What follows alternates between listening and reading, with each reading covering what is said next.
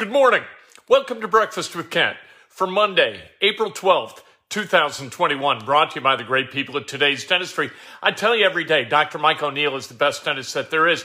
Call him, make him your dentist. Do it right now. If you got a chance to hire the best, you hire the best. Life sometimes is just that simple. Take advantage of the simplicity of hiring. Dr. Mike O'Neill is your dentist. 317 849 2933 is the number. Indiana basketball, kind of a quiet weekend. Not a lot going on. Keion Brooks still not in the transfer portal. We keep looking. Why? Because we're crazy people. Of course, he's from the South or the uh, Fort Wayne area, went to La Lumiere, and has been at the University of Kentucky the last two years. Was a 21.4% three point shooter last year. He's a combo guard type guy, can go out to the wing, play, drive, create, all of that stuff. It, does he fit Indiana? Nobody really cares. They, they, people just they gravitate to names they know, and so every single day we look at verbal commits and we we see the list, and Keion Brooks is not on it in the transfer portal, and we say, oh, maybe tomorrow. Let's see what happens. Uh, we did find out that Noah Locke, the uh, really really good shooter, the sniper out of Florida, he's going to go to Louisville. He's not going to go to Indiana, and that makes sense because Indiana at the guard position, they're kind of full up. They they've got a lot of guards. When you pick up Xavier Johnson, when you You've got Parker Stewart already in house. You've got Rob Phinisee. You got guards. Khristian Lander. You know what? A guy from Florida is not going to come to Indiana and and potentially not play a whole lot of basketball. So there you go. You've got an assistant coaching spot still open with Indiana. We'll see if they keep Mike Roberts or if they move him on and Mike Woodson hires somebody else, somebody that he has a track record with that he's worked with before and uh, it, we'll see. Right now, you've got uh, Dane Fife, Kenya Hunter as assistant coaches. You've got Thad Matta as the associate athletic director for men's basketball. You've got potentially, and we've heard that this is a done deal, but we haven't seen an announcement yet that Larry Brown is going to be part of this staff as a senior advisor. We'll see if that comes to pass. There is no brain in basketball bigger than Larry Brown's. So if, if Larry Brown comes to Indiana, that's a good thing. The NFL draft is in 17 days.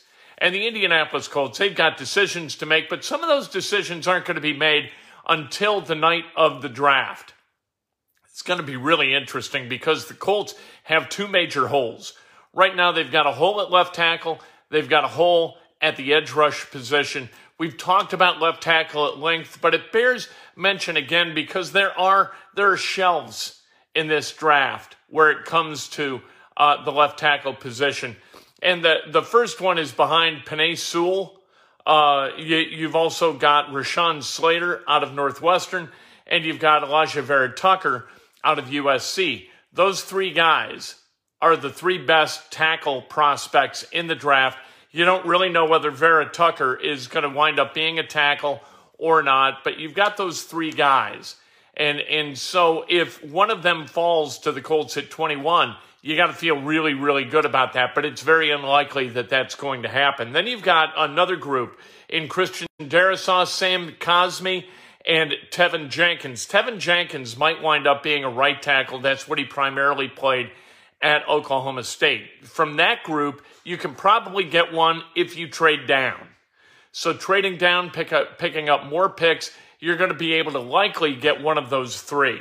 Then you've got a group in Jalen uh, Mayfield, Liam Eichenberg from Notre Dame, and Dillon Radunz from uh, North Dakota State, who you can definitely trade down and get. Those guys are likely second round picks. And then you've got speculative guys, guys with high ceilings, or they could completely bust that you could get later in the draft. Those guys are Walker Little out of Stanford and then Spencer Brown out of Northern Iowa. Spencer Brown, really, really interesting prospect. Maybe a third or fourth round guy, but a guy with all the physical traits of a very successful left tackle in the National Football League. The Colts, they could decide, hey, you know what? We our needed edge is more important to us than our need at left tackle. We feel like we can address address left tackle later in the draft draft. So let's look at edge. They could do that uh, Kwity Paye. Uh, these are all flawed guys. And so any or all of these guys could fall to the Colts at 21 or further down the line. Uh, Kwity Paye out of Michigan, a lot of really, really good physical traits, but those physical traits to this point at Michigan have not manifested themselves into productivity. So you've got to you've got to see that as part of the uh, uh, part of the equation for Kwity Paye.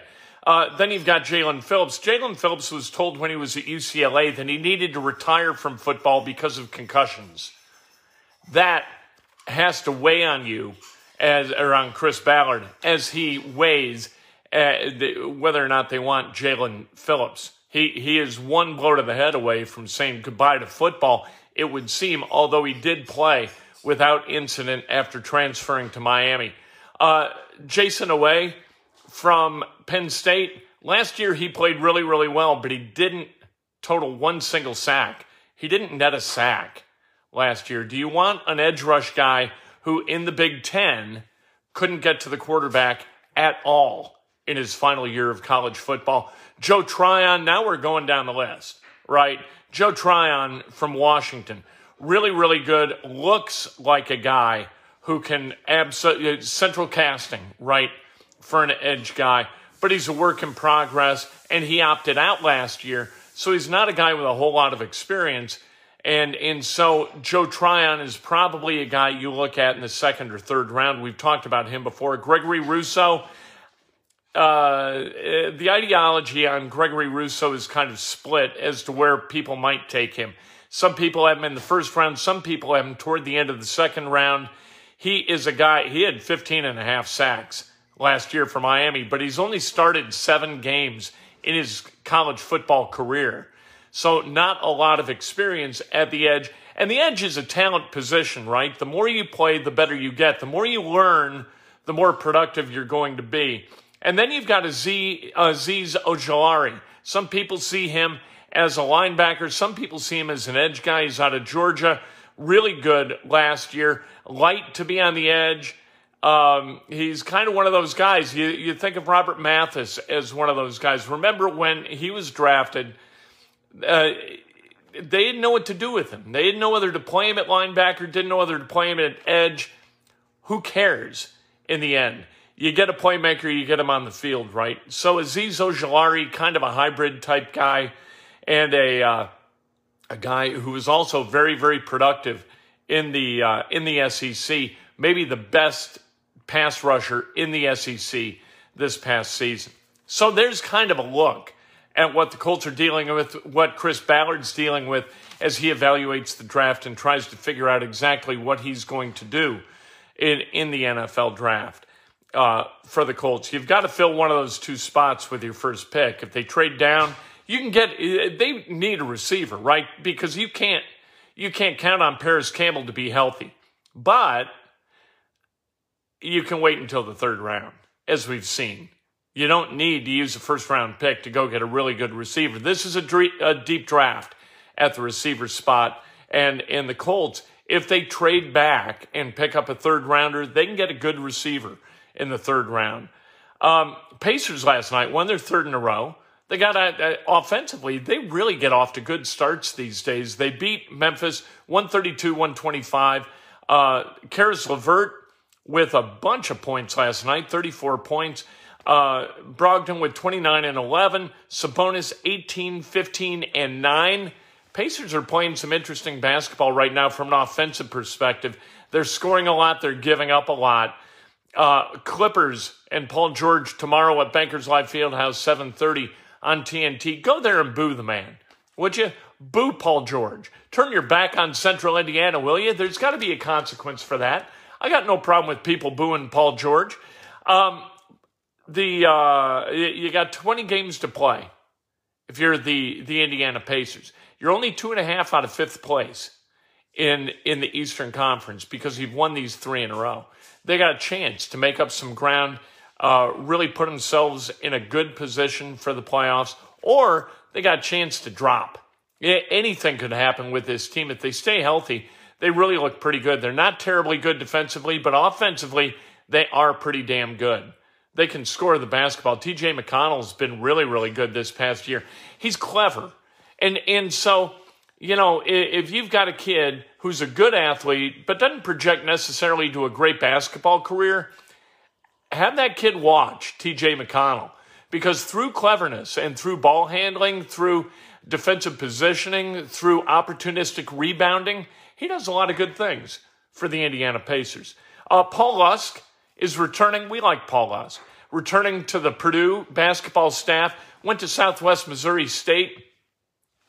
You know, things happen at Southwest Missouri State. Either you bounce up or you bounce out. He's bouncing out and back to Purdue. That's good news for the Boilermakers. Uh, Hideki Matsuyama won the Masters. I don't understand why this is such a big deal. All right, it, it, national pride for the United States, uh, we don't get to feel that. But we celebrate the Japanese feeling that about a golfer who won the Masters. I, I, I don't understand. I, uh, why, the, why the dichotomy? Why the, I'm not going to say hypocrisy, but why national pride for Japan and no national pride when the United States does something? We kind of feel ashamed when we succeed these days. I don't understand it. Hideki Matsuyama wins. All right, I guess that's good. Will Zalatoris comes in second, one stroke back after Matsuyama bogeyed the 18th. And uh, Matsuyama, if you bet on Matsuyama, you made money yesterday. 60 to 1 was his line before the start of this tournament. So if you put 100 bucks on Matsuyama, you got $6,000 today. Good for you. Jordan Spieth tied for third. It's what he does at the Masters is finish in the top five. Cubs lost yesterday seven to one, the one run on a home run. If the Cubs don't hit home runs, they don't score runs. And and this is a joyless, purposeless baseball team. They are terrible to watch right now. You watch baseball and you see guys, and we've seen this with the Cubs, right? We've seen them have fun playing baseball. These guys, 2015, 2016, they had fun. They're not having fun today. And it's no fun to watch them. Terrible. Awful to watch a Cubs play baseball today. You feel like they're going through the motions. And so what do we do? We go through the motions, we stare at the screen blankly and, and move on with our day as soon as we figure out that we're not having a really good time. Um, you know, uh, 2015, 2016 seems a long, long, long time ago. Let's celebrate some birthdays, shall we? on this, uh, what's going to be a lovely Monday in central Indiana. Jeremy Rosenthal, happy birthday. Brian Barnhill, the great Kelly Riebel, happy birthday. Scott Leosi, happy birthday. Chuck Andrews, Dave Fulton, and Dave Kindred, who was uh, featured on a 60 Minute story a couple of weeks ago. Absolutely fantastic. Dave Kindred, I, I used to have on the radio show. Great guy, thoughtful guy. Used to work at the Washington Post and before that, the Louisville Courier Journal uh, Sports Illustrated as well, a great sports writer who's kind of dedicated himself over the last several years to covering a, uh, a girls' high school basketball team. Does a wonderful job, and uh, love Dave Kindred. Does what he does for the joy of what he does. And that's a wonderful thing. That's a wonderful trait to have. A little bit later today, inside Indiana Sports Now. For the next 17 days, we're talking about the NFL draft.